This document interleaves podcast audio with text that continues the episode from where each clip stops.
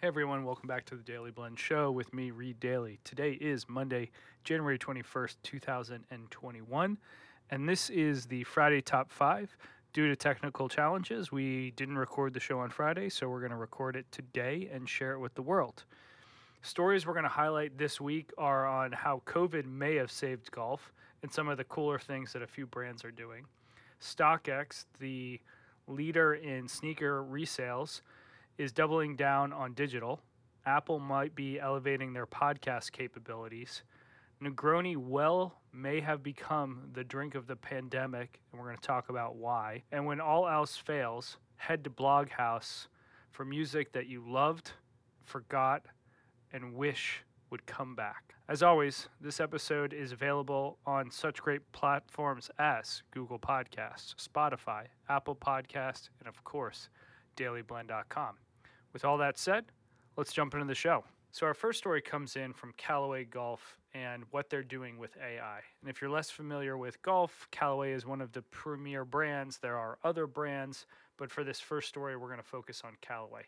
And if you're you know a fan of what Callaway has done over in the history, they were one of the ones that came out with the big club used to be called the big bertha ironically enough they've brought back that naming convention but they really do a nice job. And I think, you know, every time I look at golf clubs, you know, one season, one brand, you know, jumps out in front, the next season, the next one. And, you know, it's a cycle. And they all spend a massive amount of money on research and trying to, you know, tweak things, make things bigger, make things faster, make things lighter, etc.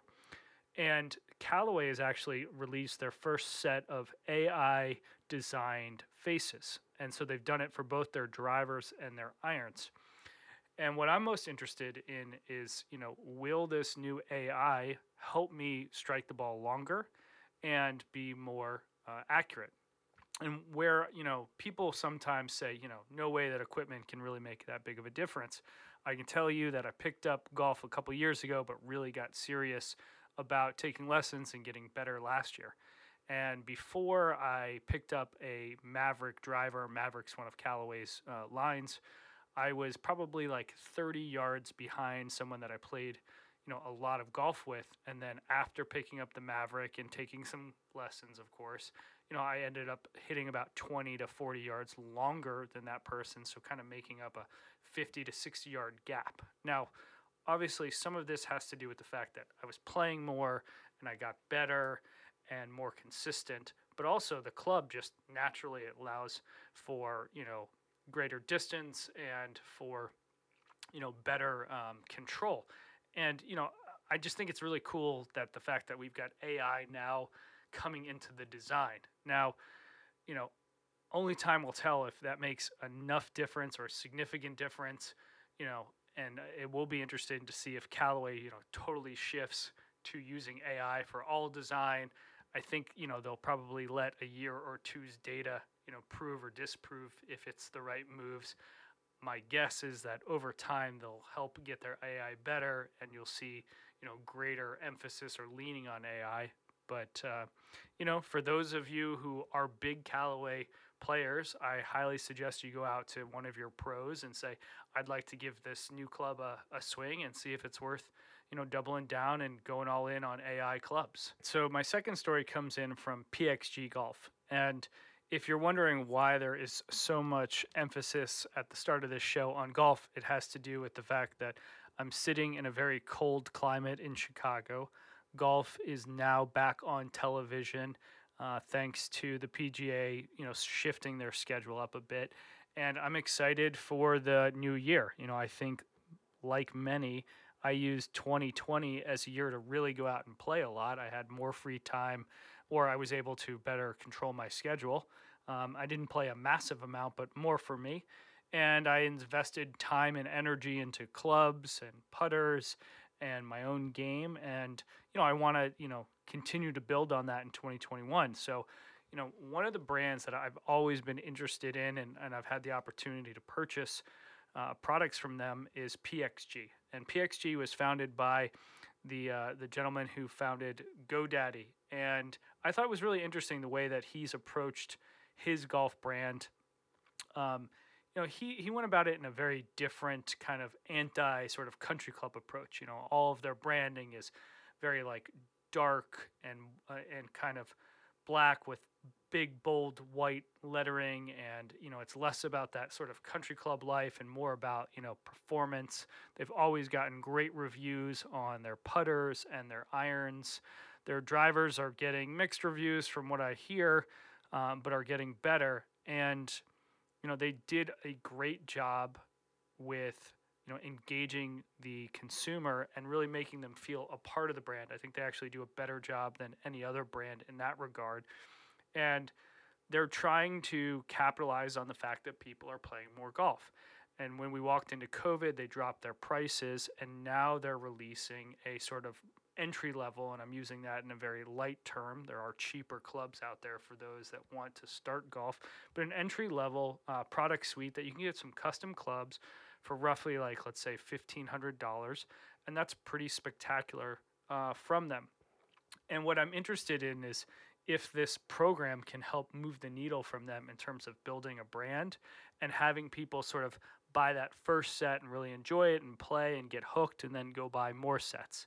And it's it's interesting for companies like a golf brand or you know I'd almost compare them to like a sh- a, uh, a car brand where you know you, you get a repeat buyer every couple years. Sure you get some incremental spend with with golf in terms of maybe you get a couple extra wedges maybe you get some apparel but you know you're really building a lifetime relationship with these customers and the fact that they're dipping into sort of a lower price point and trying to get people you know earlier in their careers either you know right after college or you know where parents are kind of generous enough to help you know their high school kids get some really custom clubs it, it's pretty neat and um, you know continuing to enjoy what they're doing in the hardware uh, space. I think what they've done in their apparel space and bringing more of a lifestyle element to it is also very cool just go check out pxg not just because of their clubs but also because of their branding and i think you'll quickly see why they've been able to you know, separate themselves from the pack. And, you know, it's just cool to see someone doing something different in golf. Our third story comes in from StockX. For those less familiar with StockX, they're one of the premier resellers of sneakers. That's right, people actually go and buy sneakers and then go and resell them for the markup. It's a massive uh, industry, arguably about a $2 billion cap on it, and it's only going up. I think brands like Adidas, Nike, Puma, etc., have all realized that there is a market for these secondhand or resellers, and they're really um, building a brand around it and playing off kind of what companies like StockX are doing. And walking into the pandemic, StockX was actually getting some challenges because they weren't able to meet some of their timelines and came into scrutiny because of that on some supply chain logistics. It appears that they've you know addressed many of those issues. I'm sure they still have a few, just like every other company. But this article from Glossy is really focused on where are they spending their marketing dollars, and it's no surprise that through the pandemic they've really shifted their focus and almost are putting all of their dollars behind digital ad spend and Instagram and Instagram like influencers. And I find this interesting that a company can grow on the back of a platform like Instagram and how they're using that platform to showcase not only, you know, their products but their brand as a whole. And it will be interesting to see that after, you know, COVID uh, ends where they will fo- focus their dollars. Will they continue to invest, you know, primarily in the digital uh, space with platforms like Instagram or will they actually go back to you know, doing more like brick and mortar advertising or print magazine, you know, and when I say brick and mortar, I mean around town or through magazines, or is that just over? Are we just all digital now?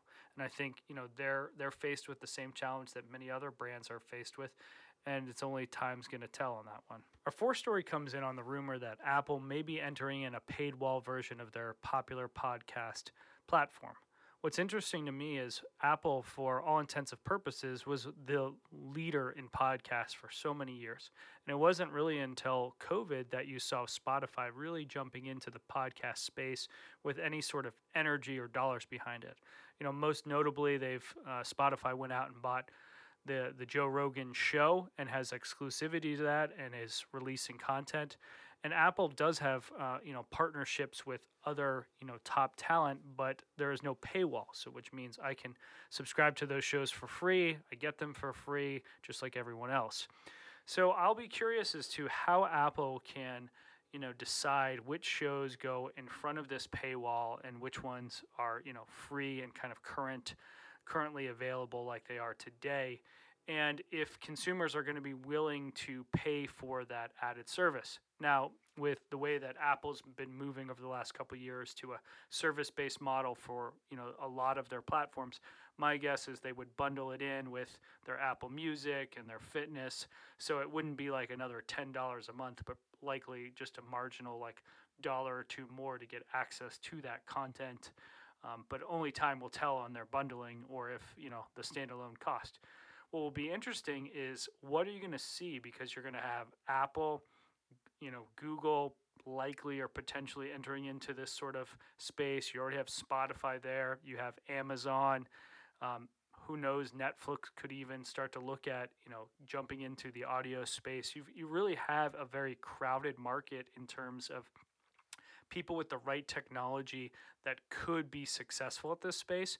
And similar to what we're seeing in the streaming kind of wars that are happening, you know, if you're a content creator, you have a lot more opportunities to really go find your home and build an audience through these platforms because everyone's being hyper competitive and these uh, you know these platforms are throwing a lot of dollars behind advertising. So if you're successful you're going to be more successful and if your show isn't successful well time to think of a new hobby um, but anyway, I'll be curious to see, you know, if Apple actually goes and does this, and you know which of the shows that they decide to pull behind the paywall.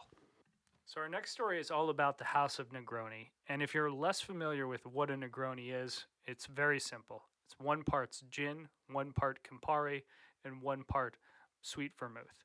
And if you are new to this drink, I highly recommend you going out and buying a good vermouth, you can actually deal with, you know, an okay gin, uh, in my opinion. But I always think the vermouth makes the difference, and Campari is kind of like the the staple, in you know, in terms of the way that I make them.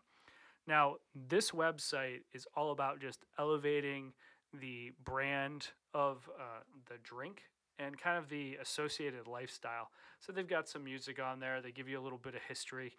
This is just something fun to you know peruse on a Thursday night before you know you hit the weekend and then you know after work ends go to the liquor store and go buy some new ingredients to make your own variant on the Negroni. Um, I also recommend you know having a listen to a couple of the uh, DJ sets and kind of playlists that they've got. I, I, really enjoyed kind of tuning out to those on Friday night, and uh, we're going to feature those on DailyBlend.com in the coming weeks. Interestingly enough, the next story is I almost the same thing, and it also has to do with Negronis. And what people are doing is they are going out and buying sort of the airplane bottles, and they're taping the three together, and they're calling it a Tigroni. And it's really for those people that I'm following on Instagram, it's become kind of that like fun hashtag thing that people are doing on the weekends. And you know, it just it costs like five bucks to do. It makes for a fun experience and a great Instagram shot. If you're like me, you're always trying to find new music. I often like DJ sets because it's like an hour a couple hours of music back to back, all blended together, kind of a theme or a journey. And it just makes for like easy listening and I don't have to fuss with it. And I, I found that Dave One from Chromeo posted this, uh, you know, fantastic Bloghouse post from 2010. I was like, I got to feature this on the uh, the weekly rundown here. And if you're less familiar with Bloghouse, Bloghouse was this like weird intersect between hip hop, house, electro. It was kind of like this like f- coming out of France at the same time it was coming out of Philly and Brooklyn with Fool's Gold and Ed Banger and you know blogs were really hitting the you know the space and people were just releasing music left right and center. And it was just like a fantastic time in music probably my favorite time ever. And this set just brings me back to it. So go to dailyblend.com and have a listen. All right, that wraps up this edition of the show. Don't forget to find me on Twitter and Instagram at Reed Daily. You can like, follow, and subscribe Daily Blend on Twitter, Instagram, and on Spotify, Google Podcast, Apple Podcast, and of course, check us out at dailyblend.com. With all that said, enjoy the rest of your week.